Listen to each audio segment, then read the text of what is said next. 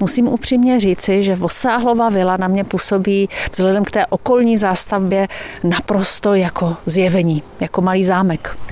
Jistě to byl také stavebníkův cíl, aby ta vila působila v tom prostředí té nízké zástavby Dašic jako takový malý zámek. Stojíme před průčelím a díváme se i na tu dataci léta páně 1901. Je to tedy přes 120 let starý objekt, honosná neorenesanční vila v takové neorenesanci francouzského střihu, která byla postavená v severním cípu Dašic na Prahu nového století eh, Josefem Vosáhlem. Josef Vosáhlo byl typ člověka, kterému se říká self-made man, někdo, kdo se z malých nůzných poměrů kterou vlastní pílí a pracovitostí eh, vypracoval ke značnému eh, bohatství. Josef Fosáhlo byl vlastně z Dašic, tady přímo. Ano, on byl z Dašic, eh, pocházel z místní rodiny řezníka, vyučil se v řemenářském řemesle a odešel na zkušenost do Vídně. A v tom řemenářském oboru, v té profesi získával pak po několik let bohaté zkušenosti, zejména v oblasti jako Balkánu a zúročil je potom v továrně, eh, která vznikla v Dašicích na konci 19. století, kterou už postavil se svým synem a která se soustředila na produkci kožených výrobků a hlavním odběratelem byla zejména CK Rakouskou-Herská armáda té době se rozšiřovala průmyslová výroba a ta potřebovala právě i kožené hnací řemeny, takže Josef Vosáhlo na tom slušně vydělal. To jistě. On eh, ještě předtím, než eh, založili a postavili tuto novou továrnu, tak on se soustředil na eh, sortiment takových výrobků specializovaných na strojní hnací řemeny, které vyráběl zejména z anglických a belgických dobytčích kůží a dodávali je do českých cukrovarů, do přádelen, do tkalcoven a podobných jako textilních podniků. Tak každopádně ušetřil si dost peněz, aby si mohl vybudovat nebo nechat vybudovat eh, tohle honosné sídlo. Eh, my teď se díváme na to hlavní průčelí vily. Ten vstup je orámován takovou předsazenou vstupní bránou eh, s plastickou výzdobou. Jsou tam sochy, jaké? Můžeme říct, že to je rizaly, takový prvek, který vybíhá, je to taková předsíň sklenutá a jsou tam dvě alegorické sochy, které představují nebo odkazují právě k, k tomu kožodělnému průmyslu, k tomu kožodělnému řemeslu. Tím dominantním prvkem je jistě vysoká věž s proskleným ochozem nahoře. Tam my se možná také dostaneme, protože spolu s námi je tady majitel vily nebo spolumajitel. Můžete se představit? Ano, Michal Těsko. Můžu se představit, jako je to naša vila, kterou jsme požidili v roce 2009. Ona úplně chatrala. Ta vila byla v naprosto žalostném stavu, tam byly i propadlé střechy. Ano, tam byly propadlé střechy a hlavně byly propadlý strop vevnitř, že tam se de facto skoro nedalo ani zajet. A jako trošičku jsme to řeknu dali do kupy a plánujeme taky to dát úplně kompletně, ale trošku toho musí vzít času a peněz. Otevřeli jsme dveře, Vila eh, zatím tady nemá okna, krásně tu proudí vzduch a před námi eh, už se klene takové to eh, ústřední kamenné schodiště. Rozlížím se, pod nohama máme i původní dlažbu, takové mozaikové dlaždice.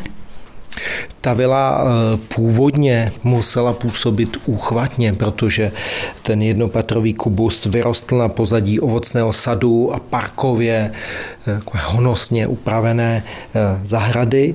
Má takový kompaktní obdélný půdorys a skrz tu vstupní předsíň se přichází do takové nástupní Eh, úzké haly nebo koridoru, eh, odkud vede hlavní schodiště více ramené, eh, vybavené zábradlím a balustrami, kuželkami z litého kamene.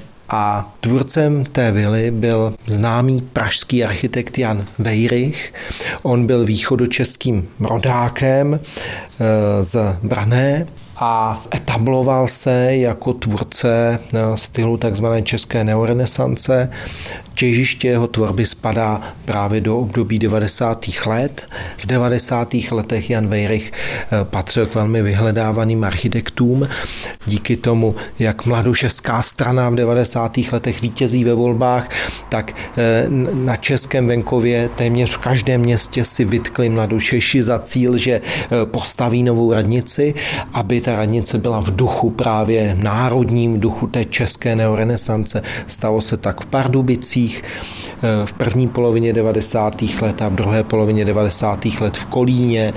Jan Vejrych projektuje i radnici nakladně a řadu dalších obecních nebo spolkových domů, jak pro venkovská města ve východních Čechách, tak i jinde. A nejen to, ale je zajímavé, že on v rámci té slovanské vzájemnosti, tak eh, má několik staveb i na Balkáně. V druhém největším slovenském městě v Mariboru je od něj Národní dům, stavba, která je velmi podobná pardubické radnici a stylově velmi podobná i té Vosáhlově vile, vile tady v Dašicích. Já bych jenom připomínala například eh, Chrudimské muzeum, jehož je taky autorem.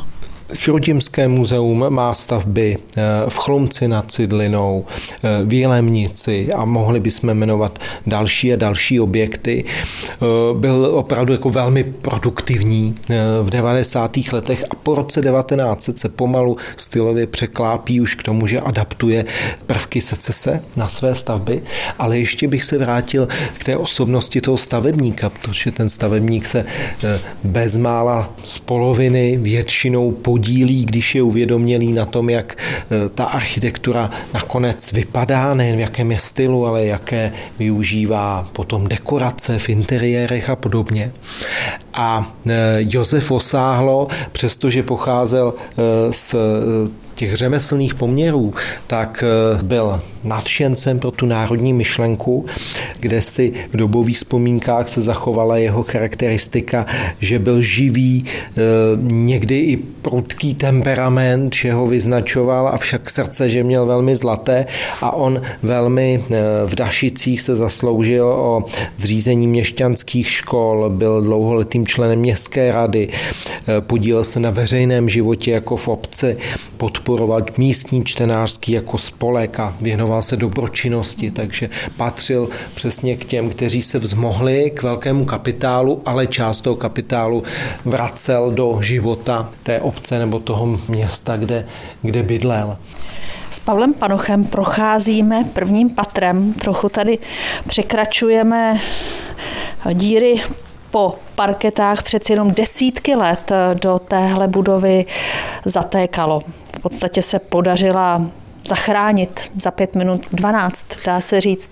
Nepochybně ten dům od 50. let panuje v obecném povědomí ta informace o té jeho architektonické ceně. Od eh, roku 1958 ten dům eh, byl na seznamu nemovitých kulturních památek ale doba mu nepřála, takže blízkost eh, té nedaleké, no, těsné jakoby továrny, která je eh, v jeho sousedství a proměny pak majitelů a proměny jakoby těch provozů vedly k tomu, že ten dům byl používán částečně jako skladiště a od 70. let de facto byl pak jako modernizován, ale částečně i devastován. Takže dnešní majitelé eh, mají nesnadný vlastně úkol dát ten objekt člověk do nějaké kondice a je pochopitelné, že ten vnitřní provoz eh, nebude sloužit už k bydlení, ale že ten provoz se změní tak, jak jsou ty podnikatelské záměry. My tady stojíme na původních eh, parketových podlahách a vidíme, že eh, tam, kde jsou zachovány, takže jsou z velké části jako strouchnivělé. Podobně tomu bylo v případě omítek, které musely být otlučeny a je možná dobře, že ta rekonstrukce neběží tak rychle, protože to zdivo má čas vlastně pořádně prosknout a dostat se zase do té správné kondice. No a nejkrásnější výhled z Vosáhlovy vily je z jejího ochozu, který dnes je zastřešený kolem dokola, ale původně to byl otevřený prostor. Ano, eh, ten vertikální akcent, eh, to tělesa té stavby, byl ten věžový prvek s okrasně obedněným vyhlídkovým patrem a dlátkovou střechou, která vyrůstala ještě do jehlancové střechy. Byl to prvek, který projektant stavby architekt Jan Weirich používal jako svůj oblíbený na řadě staveb, jak pro privátní klienty, tak pro eh, města. Najdeme ho na radnicích i na řadě jeho dalších třeba obecních domů ve východních Čechách i jinde. Já se ještě obrátím na majitele vily. Co plánujete do budoucna s vilou? Bude se tu bydlet? Bude se tu něco vyrábět? Budete tu mít nějaké hosty? A my plánujeme, že z té vily vznikne zubní ordinace s výrobou všechnych implantů a protézu. Na spodním pátře druhé patro spíš bude nějaký kosmetický jako salona, který budou sloužit na různé potřeby dnešní doby. A vršek jako třetí patro, to je z Čecha, tam plánuje se udělat dva nebo tři malé eh, byty. Ale nebude to hned. Jako trošku to času chce, peněz, ale doufáme, že to dokážeme, aby to tady eh, působilo hezky, protože eh, řeknu upřímně, Dašici už se rozvíjí docela hezky a nahrává nám doba prostě, nahrává nám doba, že musíme to co nejrychleji dotáhnout. Plánujeme takhle a doufám, že všechno se podaří a že Dašičák budou mít čím se chlubit dál.